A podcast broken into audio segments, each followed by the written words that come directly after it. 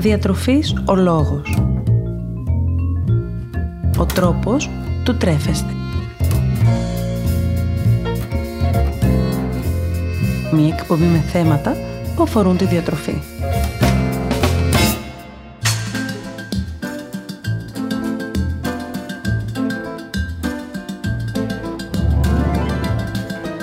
Καλησπέρα σας. Είμαι η Μαργάνα Μανώλη, διαιτολόγος διατροφολόγος και σήμερα με αφορμή την νηστεία που έχει ήδη ξεκινήσει σκέφτηκα να συζητήσουμε παρέα για δύο σχετικά καινούρια τρόφιμα ή μάλλον καλύτερα θα λέγαμε για δύο τρόφιμα όχι τόσο συνηθισμένα στη μεσογειακή κουζίνα το τόφου και τη διατροφική μαγιά.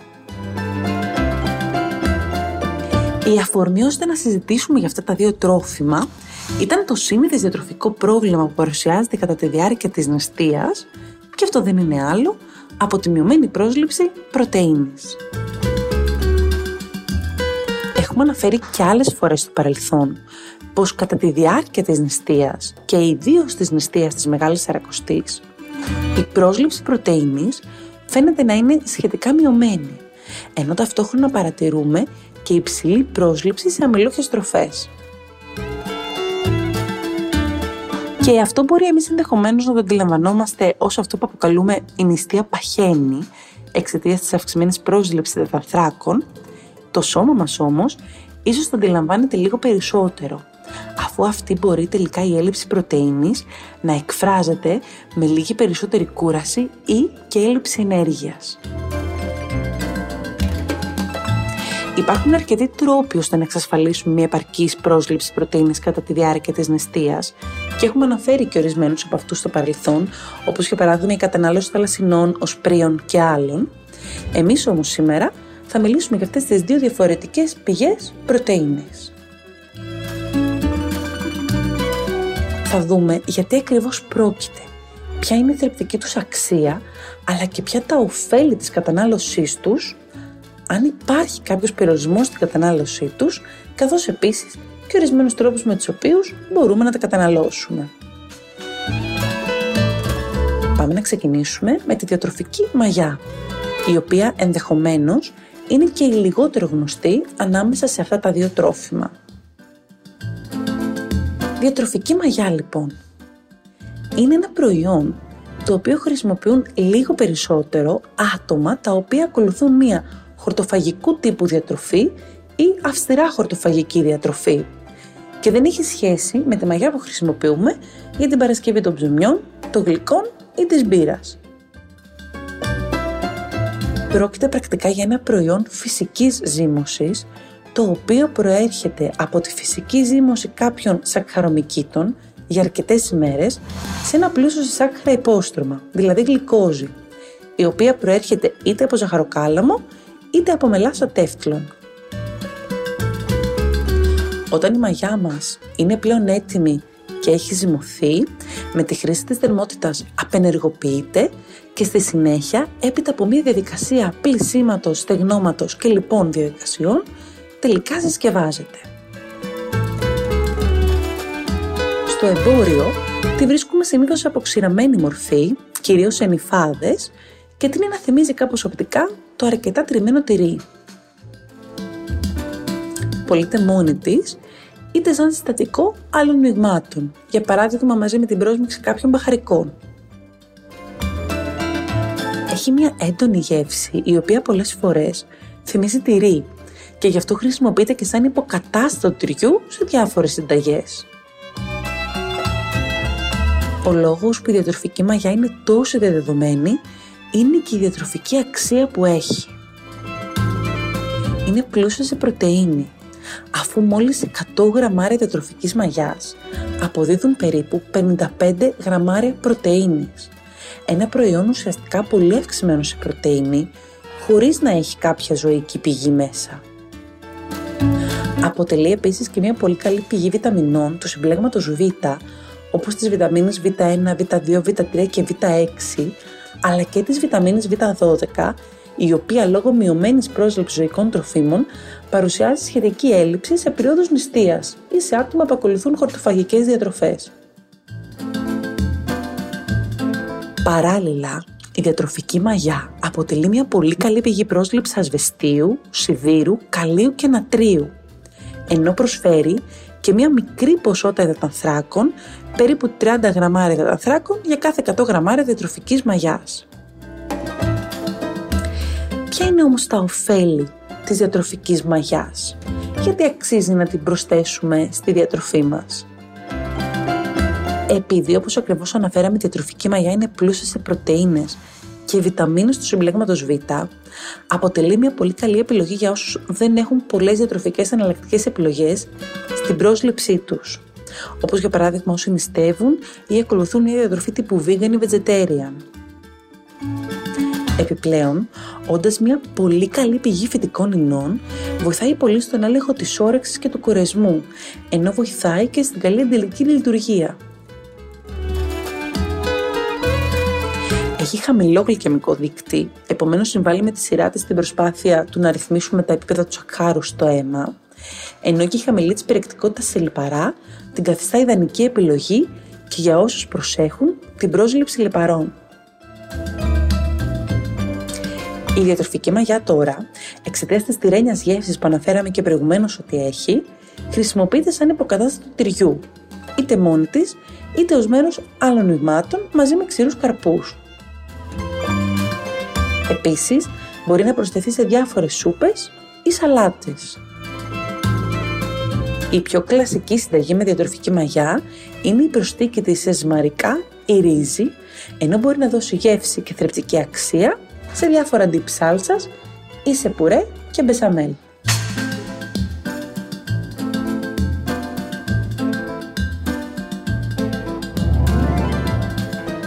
Πάμε τώρα να δούμε το τόφου, το οποίο ίσως είναι και ελαφρώς πιο δεδομένο σε σχέση με τη διατροφική μαγιά και ενδεχομένως να το γνωρίζετε ή να το έχετε ακούσει οι περισσότεροι. Το τόφου είναι ουσιαστικά ένα είδος τυριού, το οποίο προέρχεται από το γάλα σόγιας και παράγεται πρακτικά με τον ίδιο ακριβώς τρόπο που παρασκευάζονται και τα κλασικά τυριά. Στην προκειμένη περίπτωση, αντί για ζωικό γάλα, όπως είναι λογικό, χρησιμοποιείται γάλα από σόγια, το οποίο με τη βοήθεια άλατος ασβεστίου ή μαγνησίου καταφέρνει τελικά να πήξει. Όπως και στη διαδικασία της παρασκευής του κλασικού τυριού, έτσι και εδώ δημιουργείται μία μάζα, το γνωστό τυρόπιγμα, το οποίο συλλέγεται και συμπιέζεται τελικά, παίρνοντας έτσι την τελική μορφή του τόφου. Είναι ένα προϊόν το οποίο συνηθίζεται να καταναλώνεται επίσης από άτομα που ακολουθούν μια χορτοφαγικού τύπου διατροφή ή μια αυστηρά χορτοφαγική διατροφή.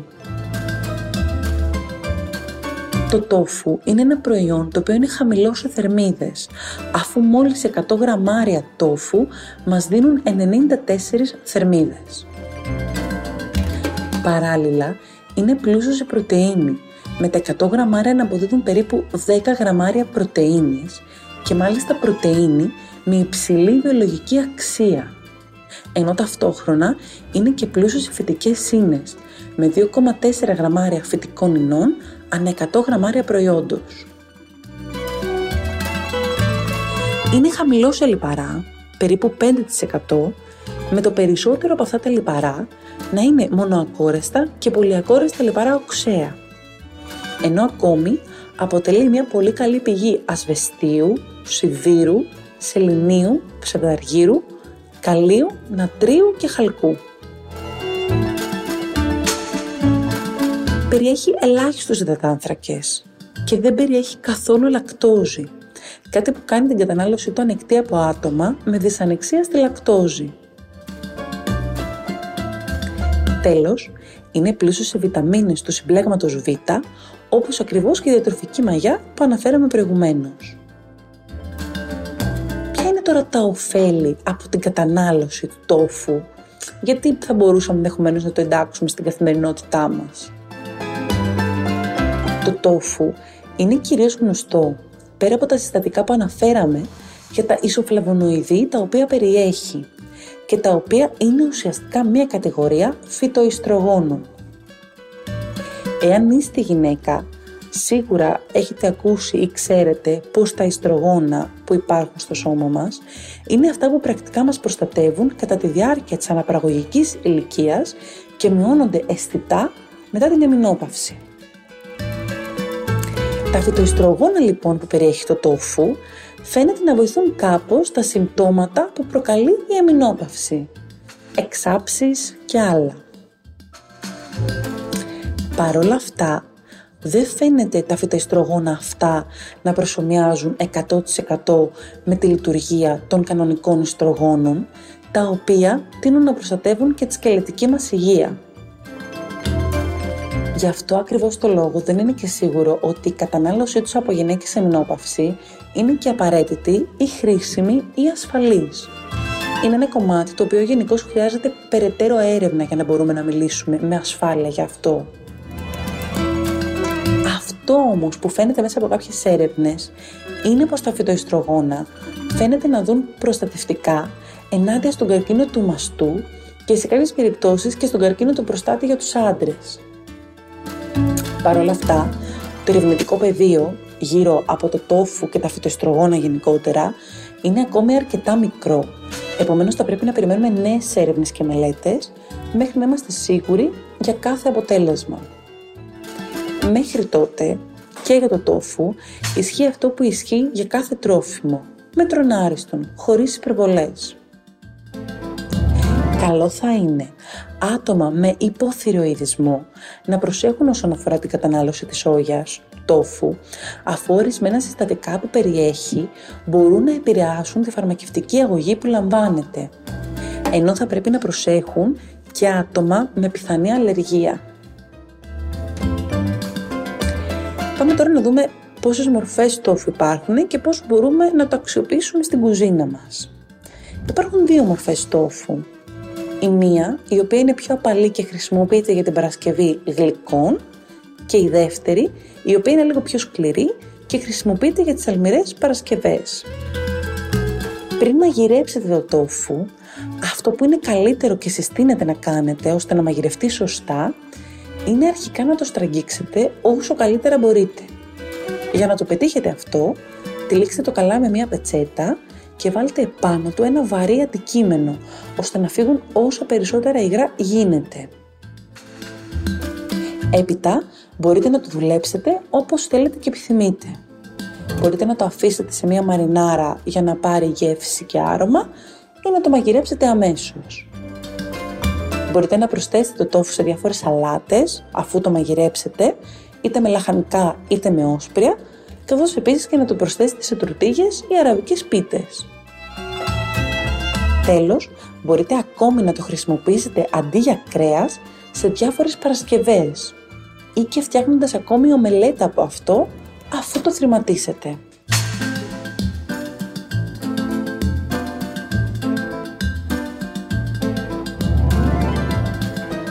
Συμβουλή μου σήμερα για εσάς έχει να κάνει με το κομμάτι της ισορροπίας που θα πρέπει να έχουμε και κατά τη διάρκεια της νηστείας. Μπορεί με να νηστεύουμε, αλλά το σώμα μας εξακολουθεί να έχει ανάγκη από όλα τα θρεπτικά συστατικά. Μην καταναλώνετε κυρίως αμυλούχες τροφές, γιατί απλώς είναι πιο εύκολο. Ναι, οι υδατάνθρακες αποτελούν ένα πολύ σημαντικό κομμάτι της διατροφής μας, όπως έχουμε αναφέρει πάρα πολλές φορές στο παρελθόν, δεν είναι όμως το μόνο απαραίτητο θρεπτικό συστατικό για τον οργανισμό μας. Οι υδατάνθρακες θα πρέπει να καλύπτουν το 45 με 65% της ημερήσιας ενεργειακής μας πρόσληψης. Το υπόλοιπο ποσοστό θα πρέπει και στην νηστεία να αποτελείται από πρωτεΐνες και λιπαρά. Εντάξτε στη διατροφή σας τα λασινά, όσπρια, ξύρους καρπούς, ελιές, καρποβούτυρα, όπως για παράδειγμα ταχίνι, φυστικό βούτυρο, αμυγδαλοβούτυρο και άλλα, και μην μένετε μόνο στα μακαρόνια, στο ψωμί, στα φρούτα και στα λαχανικά. Είναι και αυτά πολύ σημαντικά, αλλά όχι μόνα τους.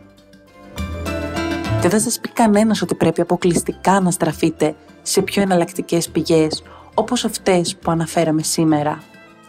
Είναι όμως απαραίτητο να έχουμε μια διατροφική ισορροπία, την οποία μπορούμε να βρούμε σε πολύ πιο προσιτά τρόφιμα. Εννοείται πως μπορούμε να δοκιμάζουμε πράγματα, γι' αυτό και τα συζητάμε, δεν είναι όμως τα μόνα που μπορούν να μας καλύψουν διατροφικά. Βρείτε λίγο χρόνο, μπείτε στην κουζίνα και πειραματιστείτε με διάφορες συνταγές, νηστίσιμες, που βρίσκεται για παράδειγμα στο ίντερνετ. Δοκιμάστε νέα φαγητά, έχοντας όμως πάντοτε υπόψη σας πως θα πρέπει να είναι συμβατά με την κατάσταση της υγείας σας. Προσέχοντας δηλαδή εάν υπάρχουν κάποιες απαγορεύσεις λόγω κάποιας πάθησης ή αλλεργίες. Δεν θέλω να ξεχνάτε ποτέ πως όσα αναλύουμε παρέα είναι ενημερωτικού χαρακτήρα. Και φυσικά, εάν πάσχετε από κάποιο νόσημα, θα πρέπει πάντοτε να ακολουθείτε τις διατροφικές συστάσεις που αφορούν την πάθησή σας. Τέλος, ό,τι και αν κάνετε, είτε νοσείτε είτε όχι, μην ξεχνάτε να ζητάτε πάντοτε τη γνώμη ενός επιστήμονα υγείας, που γνωρίζει το ιατρικό σας ιστορικό και μπορεί να σας κατευθύνει ανάλογα με γνώμονα πάντοτε τις δικές σας ανάγκες σε συνδυασμό με την ιατρική γνώση. Για σήμερα σας έχω ορισμένες ιδέες για πλήρη και ισορροπημένα, διατροφικά και θρεπτικά νηστίσιμα σνακ, τα οποία μας δίνουν την ενέργεια που χρειαζόμαστε μέσα στην ημέρα και ανάμεσα στα γεύματα. Και μπορεί το σνακ να είναι ένα μικρό γεύμα, θα πρέπει όμως να εξακολουθεί να είναι ισορροπημένο, ώστε να έχουμε έναν όσο το δυνατό γίνεται καλύτερο έλεγχο της όρεξης και του κορεσμού μας. Δυστυχώς, τις περισσότερες φορές όταν μιλάμε για νηστεία, συνήθως στο μυαλό μας έχουμε σαν σνακ κάποιο φρούτο ή κάποιο κουλούρι ή κάποιο είδος ψωμιού, τα οποία θερμιδικά ή και ενεργειακά μπορούν με να μας κρατήσουν, αλλά ενδεχομένως όχι για μεγάλο χρονικό διάστημα μέχρι το επόμενο γεύμα. Και σίγουρα, εάν και το υπόλοιπο κομμάτι της διατροφής μας μέσα στην ημέρα αποτελείται κυρίως από αμυλούχες τροφές, τότε θρεπτικά δεν θα είμαστε επαρκώς καλυμμένοι. Σας έχω λοιπόν ορισμένες προτάσεις, λίγο διαφορετικές, οι οποίες όμως μπορούν να είναι πολύ πιο ωφέλιμες θρεπτικά. Πάμε να δούμε. Για αρχή, θα μπορούσαμε λοιπόν να δανειστούμε την κλασική επιλογή του φρούτου και προσθέτοντας σε αυτή μικρές πινελιές να την αναβαθμίσουμε πολύ περισσότερο θρεπτικά. Μία επιλογή είναι απλώς να προσθέσουμε στα φρούτα που καταναλώνουμε μία χούφτα ανάλατους και ομούς ξηρούς καρπούς. Εάν μάλιστα έχουμε και λίγο περισσότερο χρόνο, θα μπορούσαμε να προσθέσουμε σε αυτά και κάποιο καρποβούτυρο. Κόψτε για παράδειγμα φέτες μήλου και φτιάξτε μικρά σατουιτσάκια από μήλο και κάποιο καρποβούτυρο. Επίσης, τρίψτε ξηρούς καρπούς και ρίξτε πάνω από τα φρούτα σας μαζί με λίγο μέλι, τα οποία έχετε κόψει προηγουμένως σαν φρουτοσαλάτα. Εάν είστε από αυτούς που συνηθίζουν να καταναλώνουν φυτικά γιαούρτια ή φυτικά ροφήματα, θα μπορούσατε να προσθέσετε σε αυτά κάποιο φρούτο για μια πιο ολοκληρωμένη πρόταση, είτε σαν σμούθι, είτε σαν πιο στέρεη τροφή, φυτικό γιαούρτι με φρούτα. Επίσης, μπορείτε σε κάποια φρυγανιά ή ψωμί να προσθέσετε λίγο καρποβούτυρο και λίγο μέλι ή μαρμελάδα χωρίς ζάχαρη. Εάν τώρα είστε λάτρεις του πιο αλμυρού σνακ, τότε οι επιλογές μας αλλάζουν. Θα μπορούσατε να καταναλώσετε κάποια φρυγανιά ή ψωμί μαζί με λίγο χούμους και κάποια λαχανικά. Εναλλακτικά αντί για χούμους θα μπορούσατε να προσθέσετε λίγη ταραμοσαλάτα. Μπορείτε επίσης να κόψετε λαχανικά σε sticks, όπως για παράδειγμα αγκούρι, καρότο και άλλα, και να τα συνοδέψετε μαζί με λίγο χούμους. Επίσης, μπορείτε να λείψετε σε λίγο ψωμί, λίγη πάστα ελιάς, μαζί με κομμάτια ντομάτας. Τέλος, πάντοτε κλασική επιλογή θα αποτελεί ένα κομμάτι νηστίσιμου κέικ ή κάποιο χειροποίητο σταφιδόψωμο, ενδεχομένως μαζί με μερικούς ξηρούς καρπούς. Σας περιμένω λοιπόν στο Instagram, ο Διατροφής ο Λόγος, και στο Facebook Μαριάννα Μανώλη, Διατολόγος Διατροφολόγος, ώστε να μοιραστούμε μαζί διάφορες ιδέες σχετικές με το φαγητό, συνταγές και έξυπνες συμβουλές, καθώς επίσης να συζητήσουμε για διατροφή και υγεία, αλλά και να λύσουμε τις δικές σας απορίες ή τις δικές σας ανησυχίες σχετικά με τη διατροφή.